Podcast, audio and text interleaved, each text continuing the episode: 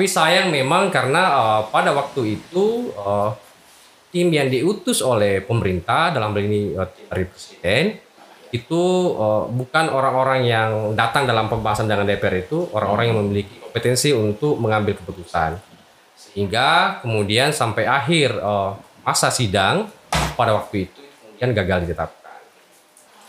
Nah, lalu aman ketika ditolak itu apa yang aman aman lakukan? Kami uh, menanggapi ini. Iya, secara resmi aman bersama koalisi itu menyatakan sikap gitu ya protes ya. terhadap pernyataan dari Golkar.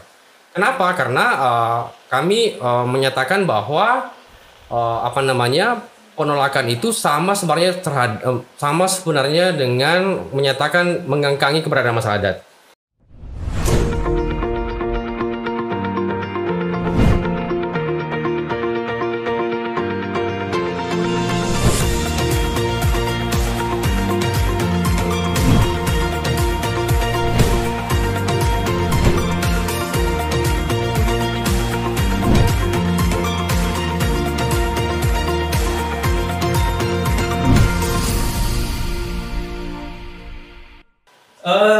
Hampir 10 tahun. Kalau saya tidak salah 2012 eh, 2022 nanti itu sudah 10 tahun. Tapi ini undang-undang belum juga disahkan, bahkan ditolak berulang kali di prolegnas.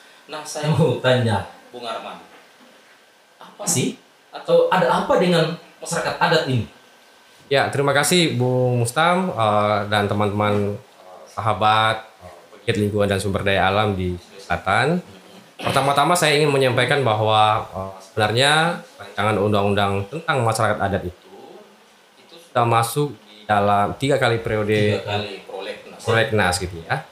Jadi uh, kemudian di, kita tahu bahwa di periode pertama itu ketika SBY ya, waktu itu, ya itu kemudian uh, uh, menjadi presiden itu sempat uh, terjadi pembahasan gitu ya dan ya. ada dim dari pemerintah kemudian ada proses DPR RI. Tapi sayang memang karena uh, pada waktu itu uh, tim yang diutus oleh pemerintah dalam hal ini uh, presiden itu uh, bukan orang-orang yang datang dalam pembahasan dengan DPR itu orang-orang yang memiliki kompetensi untuk mengambil keputusan sehingga kemudian sampai akhir uh, masa sidang pada waktu itu kemudian gagal ditetapkan. Nah yang kedua adalah uh, RUU tentang masyarakat adat gitu ya jadi kalau di periode pertama uh, zaman SBY itu iya. itu menyebutkan bahwa uh, nama RUU itu rancangan undang-undang tentang pengakuan dan perlindungan hak-hak masyarakat adat. Nah, pada saat uh, apa namanya uh, begitu berakhir masa kepemimpinan Presiden uh, uh, SBY waktu itu gagal ditetapkan, kemudian berganti kepemimpinan ke Presiden Jokowi. Nah, kita tahu uh, saya ingin menjelaskan sedikit gitu ya. Uh, soal bagaimana uh, apa namanya begitu kuatnya gitu ya begitu kuatnya komitmen Presiden Jokowi periode pertama iya. waktu itu tentang masa ada. Hmm. Nah di dalam narasi nawacita itu kan dijelaskan ada uh, ada beberapa hal yang terkait dengan masyarakat adat. Pertama itu adalah bagaimana memastikan gitu uh, kelanjutan pembahasan dan pengesahan RUU masyarakat adat. Memastikan ada jaminan di dalam undang-undang uh, desa gitu ya melalui desa adat. Yeah kemudian sinkronisasi peraturan perundang-undangan dan lain-lain. Nah, kemudian di masa uh, periode pertama Jokowi itu itu kemudian masuk di dalam uh, prolegnas prioritas dan menjadi prioritas uh, uh, apa menjadi inisiatif uh, DPR uh, waktu itu.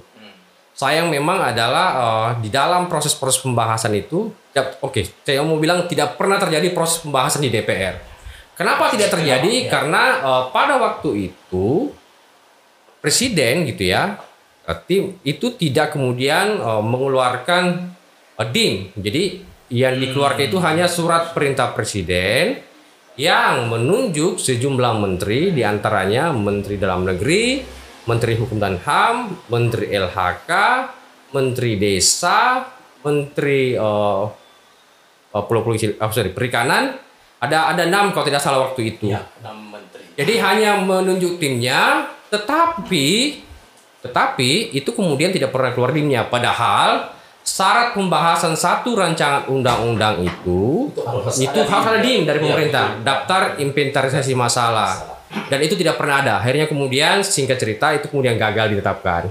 Tahun kalau saya tidak salah Bung Arman tahun 2003 itu kemudian di ini diajukan lagi ke prolegnas. Nah, itu kembali dimentahkan lagi di ini tidak bis, tidak disahkan lagi. Nah, ada apa ini apakah eh, ini lantaran dim atau apa? Ya saya kira ini kan proses pembahasan itu kan uh, itu proses politik ya. Jadi uh, itu kemudian perlu ada uh, persetujuan antara DPR gitu ya dan pemerintah eksekutif dan legislatif.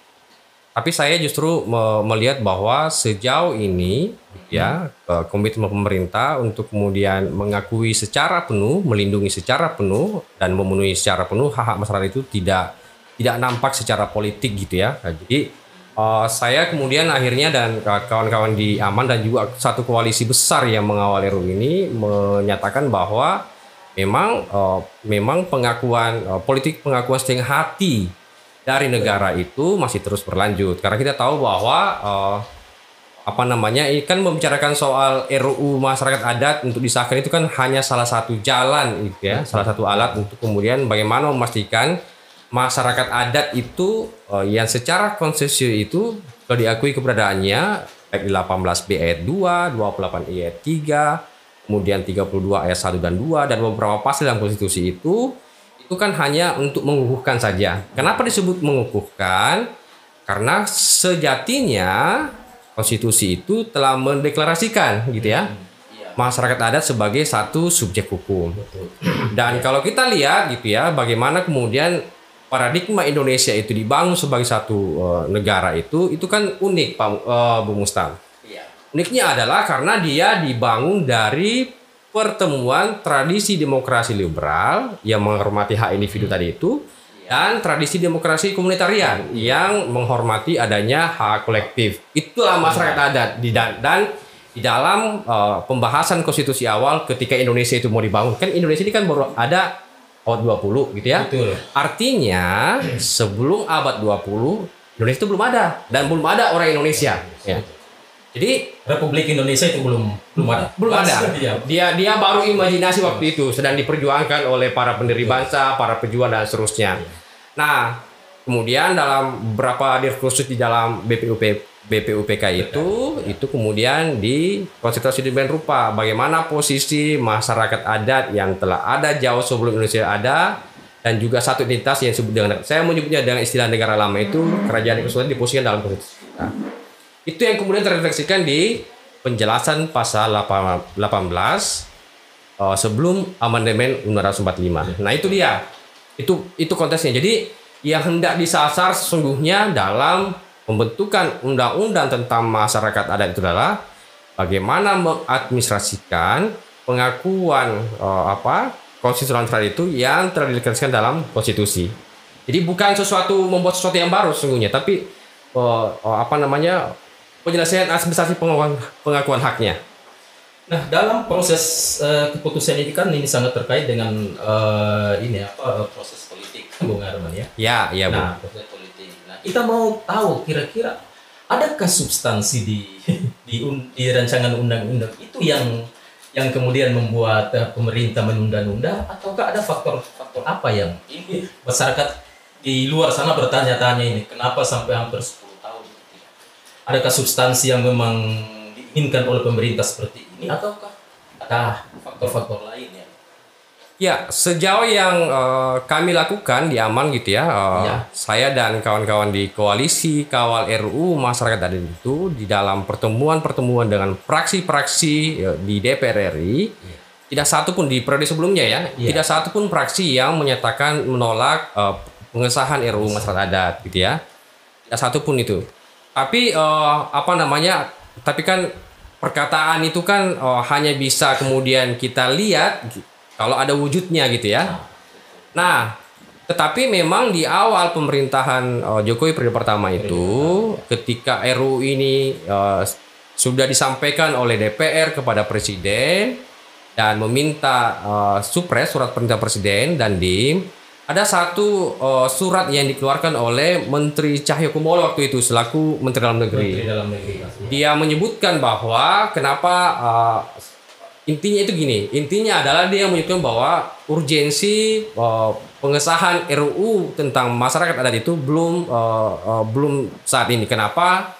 Pertama itu tuh dia sebutkan bahwa pengaturan tentang masyarakat adat itu telah ada di dalam berbagai peraturan perundangan Kemudian yang kedua itu disebutkan pula bahwa uh, itu akan membebani APBN. Kemudian akan yang ketiga itu akan menyebabkan konflik. Nah, kemudian surat itu kami uh, klarifikasi minta ya. klarifikasi kepada menteri waktu itu, Cahyokumolo waktu itu. Ya. Kami sampaikan bahwa uh, beberapa argumentasi memang betul bahwa saat ini gitu ya sedikitnya ada 16 undang-undang yang mengatur tentang masalah adat. Ya. Itu betul. Tetapi kita, apa namanya? Justru karena dia diatur di dalam berbagai peraturan perundangan sektor tadi itu itu menjadi masalah. Hmm. Karena satu undang-undang itu mengatur mengenai kriteria tentang masyarakat yang berbeda, termasuk dengan objek haknya. Itu yang menyebabkan kemudian masyarakat adat itu sulit gitu ya untuk dapat menikmati hak-hak konstitusionalnya. Yang kedua dia sebutkan begini, argumentasi hmm. waktu itu akan membebani APBN. Nah, kita bilang APBN yang mana? Dan itulah sebabnya kemudian dalam satu uh, satu riset, satu studi valuasi ekonomi yang dilakukan oleh tim dari Universitas Indonesia, ya. kemudian Institut uh, Pertanian Bogor dan Universitas uh, Pajajaran gitu bekerja sama dengan uh, Aman untuk kemudian mencoba memvisualisasi gitu ya ya. uh, apa namanya landscape uh, keragaman dan kekayaan wilayah adat uh, di setidaknya ada di enam wilayah adat waktu itu jadi enam wilayah adat ini mengambil potret uh, darat kemudian laut dan hutan gitu ya Betul. nah hasilnya itu sangat uh, mencengangkan uh, Bu Mustam mengapa mencengangkan karena pertama temuan dari para ahli ini ya. menyatakan sebenarnya begini uh, masyarakat itu sebenarnya dia bisa mandiri, mandiri tanpa bantuan dari swasta. Ya. Kalau mereka kemudian diberikan perlindungan dan oh, pemenuhan haknya. Itu yang pertama. Yang kedua adalah pendapatan oh, masyarakat adat masyarakat itu adat, jauh lebih tinggi dari APBD, Nah, dar, maupun pendapatan oh, bruto. Ya.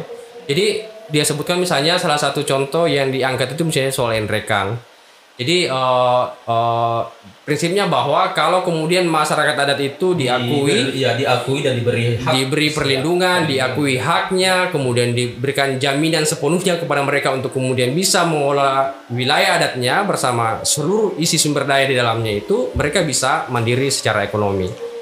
Nah, yang ketiga dia sebutkan itu kan, misalnya uh, apa namanya, yang yang ketiga itu soal akan menimbulkan konflik Nah, satu kajian sebenarnya yang disam, uh, riset yang dilakukan oleh uh, satu lembaga namanya Diameter. Nah, Diameter ini adalah konsultan para korporasi besar.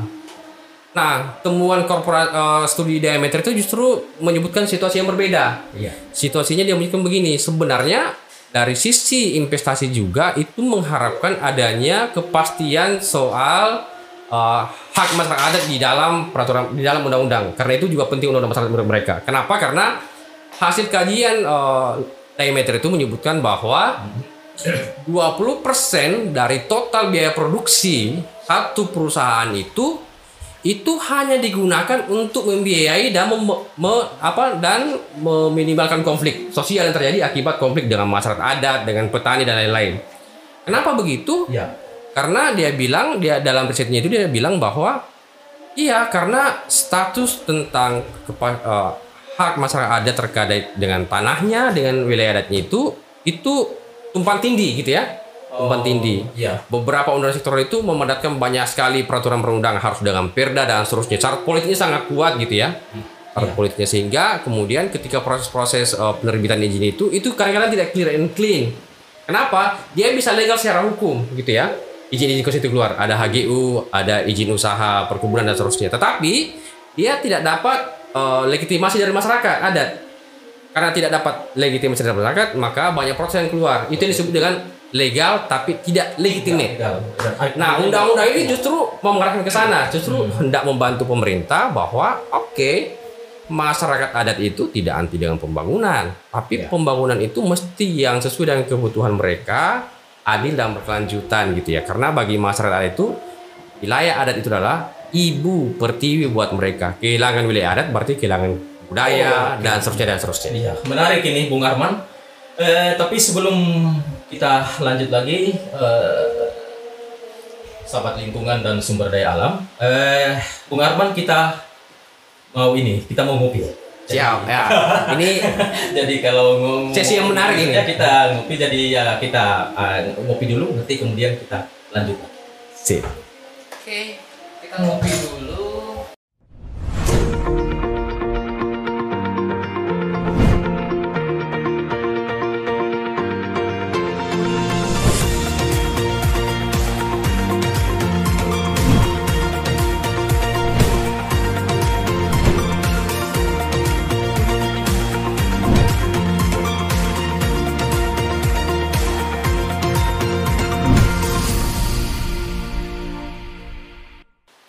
tadi kan kita uh, berbicara di seputaran peran pemerintah.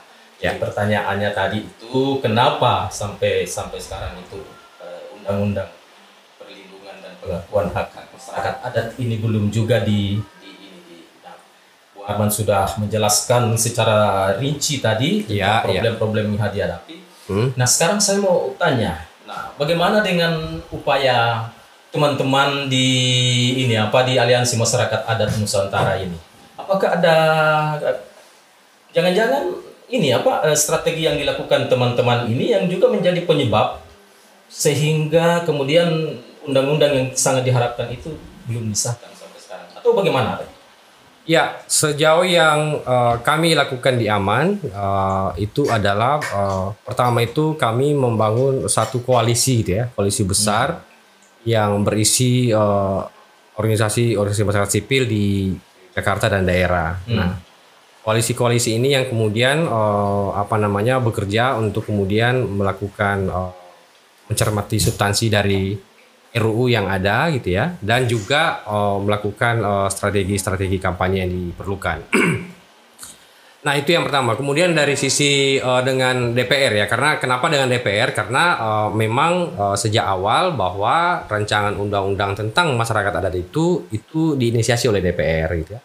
Uh, kita tahu ada beberapa fraksi yang uh, dulu uh, ada fraksi PDIP waktu itu yang juga menjadi salah satu inisiatif inisiator, kemudian ada fraksi Nasdem, kemudian ada uh, ada PKB gitu ya. Jadi ada tiga partai sebenarnya yang selama ini kami intensif uh, berkomunikasi. Nah, tetapi dalam dua uh, periode terakhir gitu ya, dua tahun terakhir dalam prioritas-prioritas itu yang uh, terutama kami intensif membangun komunikasi dengan uh, praksi Nasdem gitu ya. Dan ya. uh, uh, praksi ini yang kemudian menjadi uh, pengusul di dalam uh, rapat dengan Balek. Kami juga berkomunikasi dengan ketua-ketua praksi dan juga ketua-ketua partai partai ya. Semua ketua partai kami uh, apa namanya roadshow bertemu dengan hmm. mereka. Untuk kemudian uh, bagaimana memastikan bahwa RUU ini adalah pekerjaan rumah gitu ya. Ini adalah utang konstitusi untuk segera dilaksanakan. Nah kemudian uh, pertemuan kami dengan praksi-praksi di DPR itu ketua praksi itu tidak ada secara eksplisit yang menyatakan mereka menolak. Mereka bahkan menyatakan mendukung Golkar sekalipun gitu ya di periode ya. lalu itu kami bertemu di kantor DPP uh, eh, Partai Golkar itu menyatakan mendukung gitu ya mendukung proses pengesahan ini bahkan salah satu unsur dari uh, pimpinan DPP Partai Golkar itu menyatakan bahwa ini sebenarnya sangat penting kenapa penting karena ini berhubungan dengan bagaimana memastikan upaya pertahanan semesta uh, Indonesia gitu ya terutama hmm. di daerah perbatasan dengan melibatkan partisipasi masyarakat termasuk masyarakat. Ya. Tapi sayang kemudian uh, di periode ini, di tahun ini, ketika proses pembahasan penyusunan prolegnas prioritas 2021 itu juga kembali diusulkan oleh fraksi Nasdem.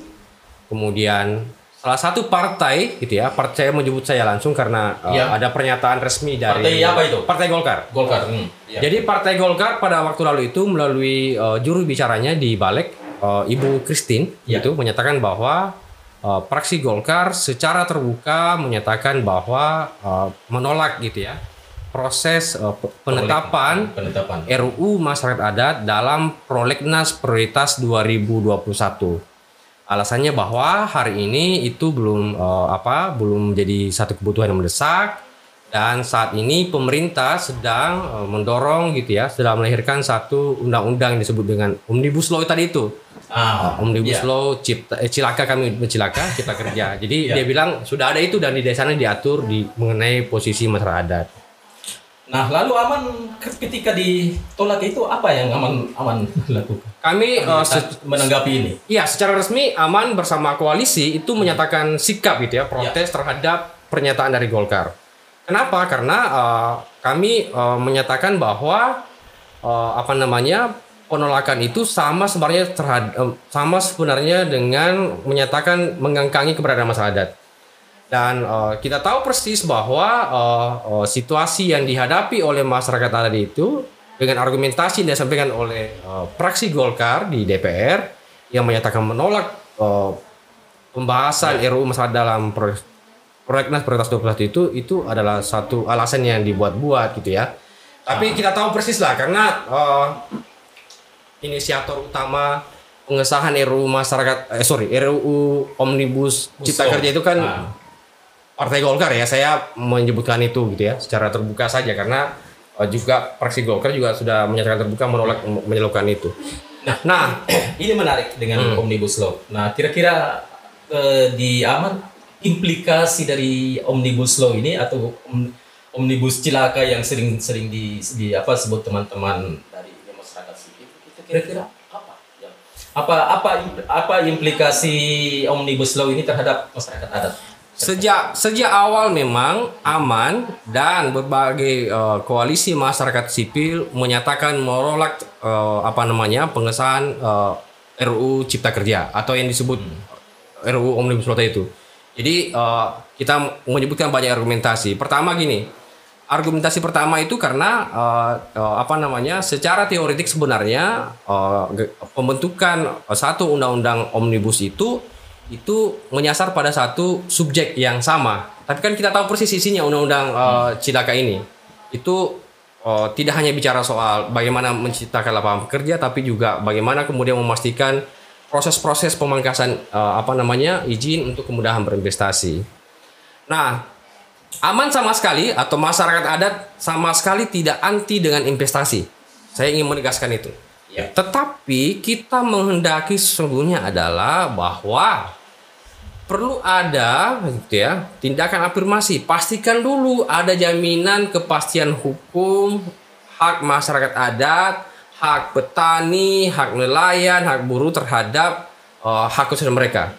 Baru kemudian bikin soal jaminan uh, apa namanya uh, soal investasi. Jadi itu itu poin pertama. Yang kedua adalah kita tahu persis juga bahwa di dalam Undang-Undang Cipta Kerja itu Undang-Undang nomor 12 ya, ya kalau salah sekarang itu itu kami menemukan gitu ya bahwa justru kelahiran Undang-Undang Omnibus Law itu Omnibus Cilaka itu tidak menciptakan kepastian hukum bagi masyarakat adat.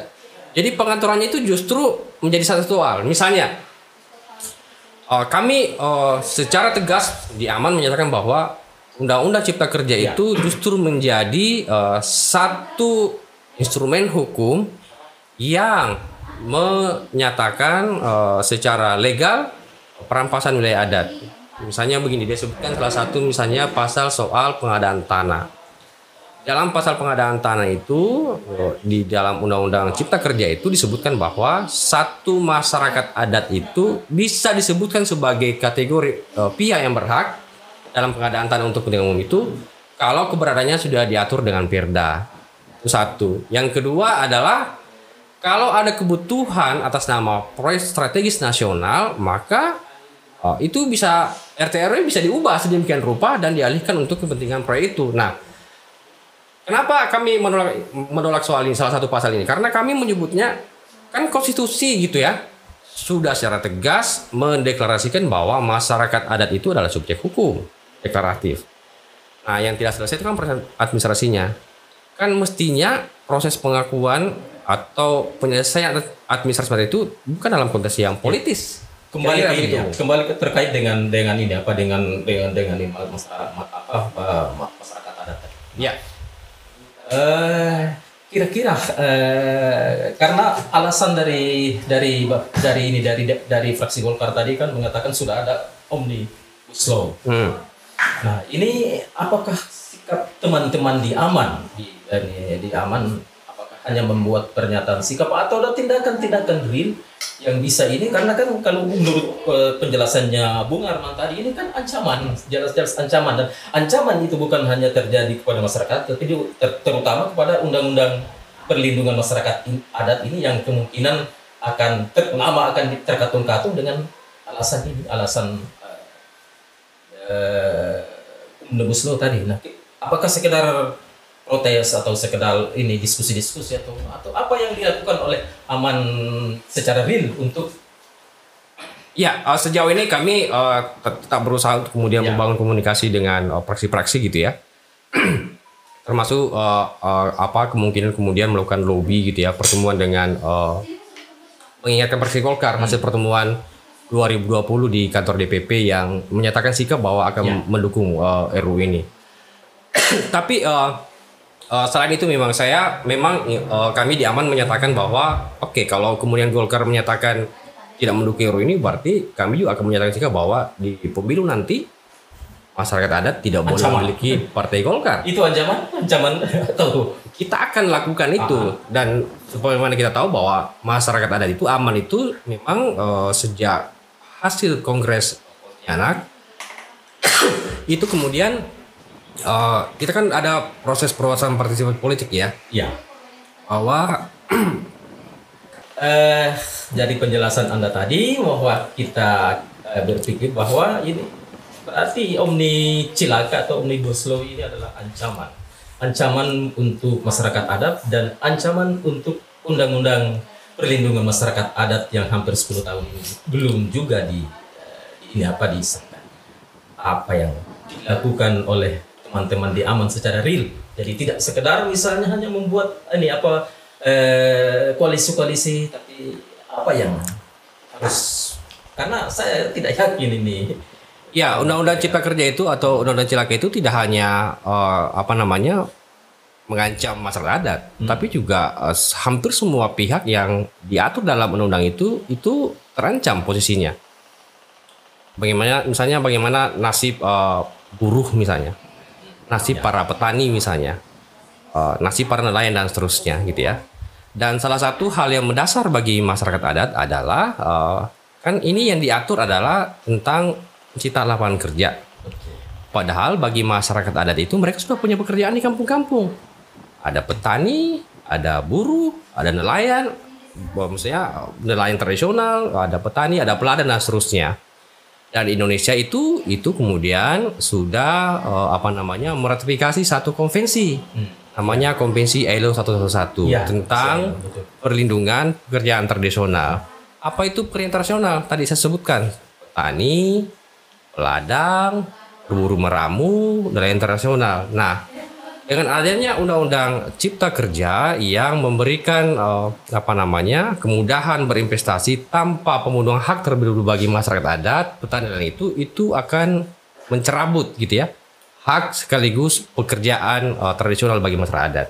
Itu itu ancaman yang real yang bisa kita saksikan toh tanpa undang-undang cipta kerja juga selama ini itu kriminalisasi terus berlangsung perampasan wilayah terus berlangsung ada banyak contoh yang bisa kita tunjukkan. Misalnya kasus Pak Buhin di Laman Kinipan, kemudian kasus uh, hmm. di NTT ya, yang betul. terjadi satu hari setelah ya. uh, Presiden Jokowi uh, kemudian menggunakan pakaian adat orang Amume, oh sorry orang di sana itu orang, uh, orang ya. masyarakat di NTT itu ah. itu digusur dari wilayah adatnya. Jadi tanpa kemudahan berinvestasi, investasi jelas hari ini itu menguasai hampir seluruh wilayah, wilayah adat gitu ya tanpa kemudian adanya jaminan uh, apa namanya perlindungan terhadap hak mereka. Oke. Okay. Uh, eh, kira-kira sebagai ini apa sebagai orang aman, sebagai pejuang aman, apakah Bung Ar Arman masih uh, punya optimisme dalam waktu dekat ini di Bung Arman? Jadi sebelum menjawab pertanyaan kita ngopi dulu karena kopinya sudah sudah siap. Terima kasih. Ya, ini ukurannya seperti ini, tapi ini tidak pakai gula, Bu. Ya. Tidak pakai apa-apa. Saya juga suka minum kopi yang tidak pakai gula. yang yang anu eh, aslinya. Hmm. Kita tidak endorsement, tapi kalaupun kita endorsement, ini adalah produk masyarakat adat. Ya. Oke. Okay. Kita lanjut tadi, yang pertanyaan tadi, apakah Bung masih yakin atau punya optimisme seperti apa teman-teman di Aman termasuk Bung Arman ini dengan undang-undang ini? Apakah dalam waktu dekat ini disahkan atau gimana kira-kira menurut Bung Arman? Iya, uh, optimisme itu harus selalu dihadirkan untuk merawat harapan. Tetapi pesimis juga penting itu untuk terus mengawas diri bahwa ada hal-hal yang mungkin saja bisa menggagalkan proses pengesahan RUU masyarakat ini. Bagi kami di masyarakat adat, harapan untuk terus menyuarakan pengesahan RUU masyarakat adat itu menjadi hal yang penting. Dan ada atau tidak ada undang-undang masyarakat adat, masyarakat adat di, seluruh Nusantara akan terus berjuang untuk memastikan perlindungan terhadap hak-hak mereka yang memang secara asal usul itu sudah ada jauh sebelum Indonesia merdeka ada dan itu telah diatur dalam konstitusi. Jadi poin pentingnya yang saya sampaikan bahwa optimisme itu penting untuk terus dilakukan untuk bisa merawat harapan dan tentu saja pesimis dalam konteks kritis itu itu adalah untuk terus mawas diri Artinya bahwa tanpa undang-undang undang-undang ini misalnya ya, ya. misalnya undang-undang ini kemudian uh, dengan berbagai alasan dan berbagai dalih dan kemungkinan ada perubahan-perubahan politik kemudian tidak disahkan misalnya atau uh, terkatung-katung ya. dalam waktu yang lama apa ya. yang dilakukan oleh teman-teman aman dan masyarakat adat saya ingin berangkat dari situasi yang kita hadapi saat ini di Indonesia dan di seluruh dunia. Jadi pandemi COVID-19 itu itu kemudian membawa kita kembali seharusnya melihat ulang soal kebijakan-kebijakan terkait dengan pengolahan dan pengolahan sumber daya alam. Saya ingat persis ketika awal-awal uh, Presiden Jokowi gitu ya uh, di awal pandemi itu menyerukan solidaritas kepada semua pihak gitu ya, semua kalangan, masyarakat adat, buruh, petani, nelayan dan seterusnya itu untuk membangun solidaritas, memastikan uh, apa keterpenuhan pangan uh, yang bisa saja terjadi akibat pandemi Covid-19. Dan Ketika itu kami di Aman bekerja sama dengan teman-teman petani, kemudian uh, buruh dan nelayan itu bahu membahu memastikan uh, apa namanya pangan-pangan ini bisa uh, selalu tersedia di lumbung-lumbung di kampung-kampung dan uh, kami juga mendistribusikan gitu ya pangan-pangan dari masyarakat adat kepada saudara-saudara kita di kota di buru-buru itu yang mereka terpaksa kehilangan pekerjaan akibat pandemi Covid-19 uh, misalnya di Jakarta itu kami menyalurkan beberapa uh, apa kebutuhan-kebutuhan dasar mereka seperti uh, beras dan lain-lain. Jadi ada solidaritas yang dibangun. Dan uh, saya kira memang uh, di tengah situasi pandemi COVID-19 ini uh, apa namanya ini ujian dan sekaligus momentum bagi masyarakat untuk menunjukkan institusinya. Jadi ini soal daya lenting dan Uh, okay. Ada tiga kategori dalam uh, pandangan uh, apa dari masyarakat dari hasil riset kami itu menyatakan bahwa bagi masyarakat adat yang uh, masih berdaulat atas wilayah adatnya, pandemi ini tidak berarti apa-apa buat mereka. Kenapa? Karena mereka bisa bertahan memenuhi seluruh kebutuhannya. Yang kedua adalah masyarakat adat itu yang terancam punah. Jadi wilayah-wilayah adat yang sekarang sudah dikonversi menjadi uh, apa namanya uh, uh, bisnis gitu ya, ya. jadi perkebunan sawit, tambahan seterusnya itu itu mereka terancam punah. Bahkan mereka tidak bisa lagi menutupi dirinya untuk hanya sekedar memenuhi kebutuhan hidupnya. Jadi itu dia. Jadi kami ingin menunjukkan bahwa uh, ini adalah memang ini satu pandemi, tapi juga satu apa momentum bagi masyarakat menunjukkan bahwa masyarakat adat itu kalau diberikan kedaulatan atas wilayahnya mereka bisa menopang kedaulatan pangan dan kedaulatan pangan itu hanya bisa dibangun kalau kemudian kampung-kampung itu bisa diakui keberadaannya dan tidak kemudian ya. dialihkan semua dan untuk perusahaan. Itu bisa terwujud harus dengan undang-undang. Undang-undang itu harusnya bisa diwujudkan. Kenapa? Karena undang-undang itu bukan hendak masyarakat sendiri, tapi itu adalah utang konstitusi.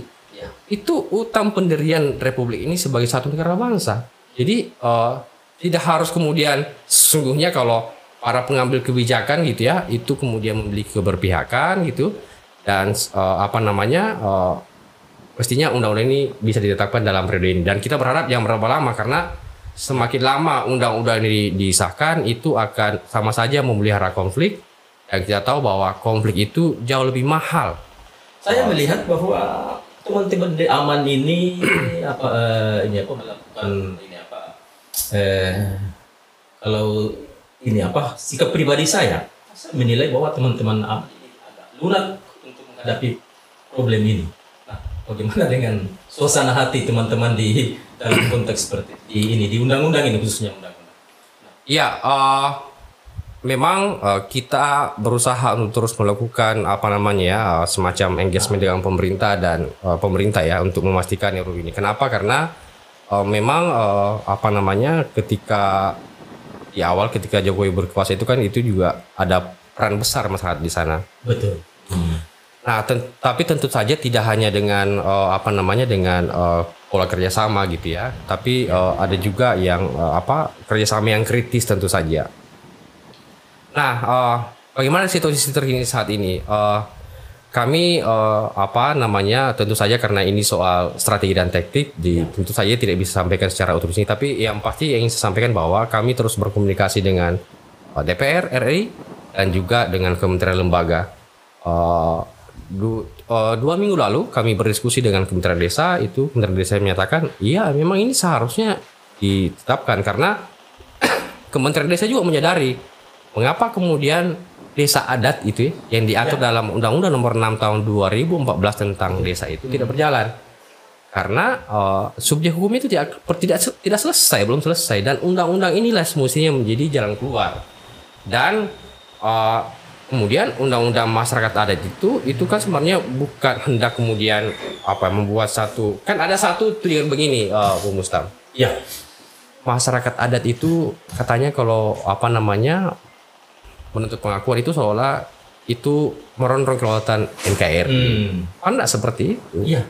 Jadi ada ada ada ini apa ada mindset di di apa di pemerintahan yang seperti menganggap seperti itu. Iya dan uh, itu tercermin sebenarnya di dalam regulasi kita. Jadi oh. politik setengah hati itu kan sebenarnya itu dia oh, tergambar dalam pengakuan bersyarat itu. Jadi oh. seolah itu bahwa ketika masyarakat adat mau menuntut haknya itu dianggap tidak akan uh, apa namanya uh, makar dan seterusnya. Padahal uh, apa namanya ini kan tuntutan soal hak konstitusional yang kedua adalah sejak deklarasi PBB itu itu dinyatakan tidak ada lagi yang namanya uh, negara mereka di dalam tuntutan hak itu untuk merdeka. Tapi yang ingin dipastikan adalah bahwa uh, negara hadir justru undang-undang ini untuk kemudian membangun relasi gitu ya memperkuat relasi hubungan antara negara dengan masyarakat adat. Jadi menghadirkan masyarakat adat di negara gitu di tengah-tengah negara.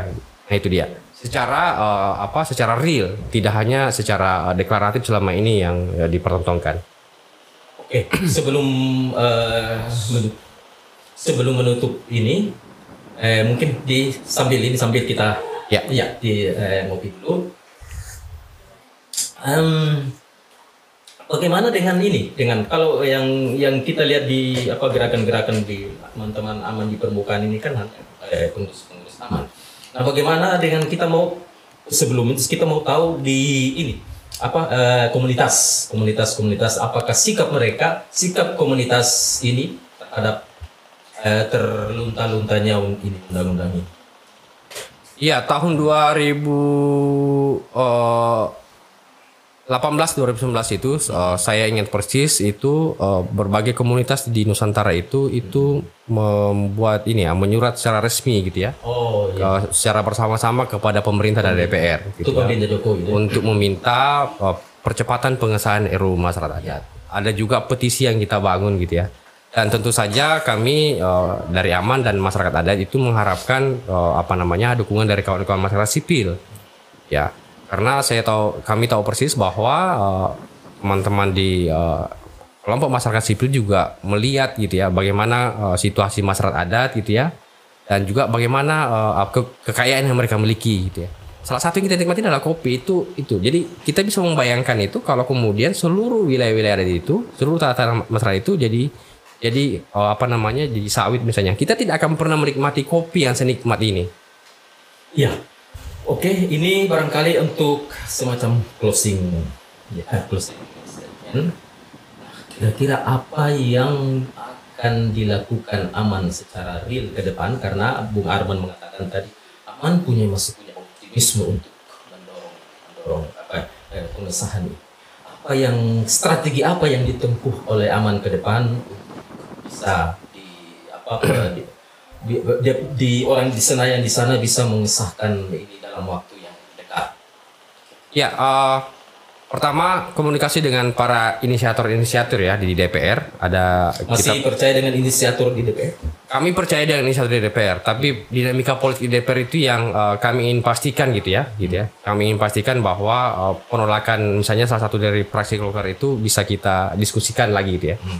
Kemudian yang kedua adalah kami uh, tentu saja tetap berkoordinasi dengan pemerintah dengan Kementerian uh, KL yang uh, selama ini uh, apa namanya terlibat dalam proses uh, pembahasan RUU Masyarakat Adat dengan Kementerian LHK, dan Kementerian Desa, Kementerian Hukum dan HAM, kemudian Kementerian uh, PPDT dan seterusnya dan hasil komunikasi kami sementara dengan Kementerian KL ini justru memberikan dukungan penuh terhadap uh, pengesahan RUU Masyarakat ini. Kita tunggu saja gitu ya uh, dalam tahun ini apakah dukungan itu uh, itu drill atau itu hanya untuk kemudian uh, lip service belaka gitu ya? ya? Pertanyaan terakhir, kalau tidak disahkan misalnya dalam tahun ini atau tahun depan, apa yang ditempuh oleh teman-teman aman atau masyarakat adat Nusantara secara kumaha?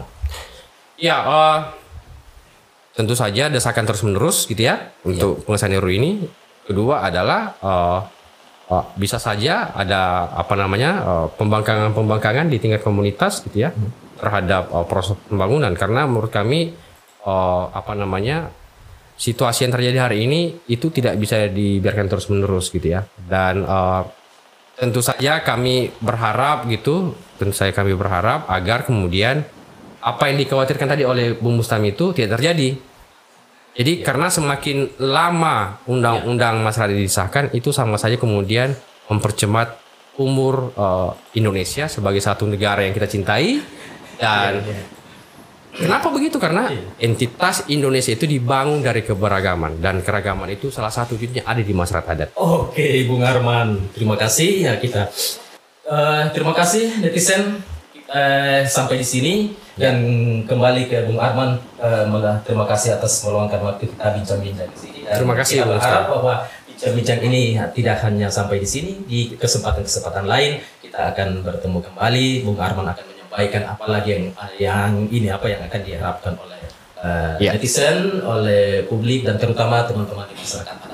Saya kira itu uh, sekian terima kasih. Wassalamualaikum warahmatullahi wabarakatuh. Waalaikumsalam warahmatullahi salam wabarakatuh dan salam lingkungan dan sumber daya alam. Salam Nusantara.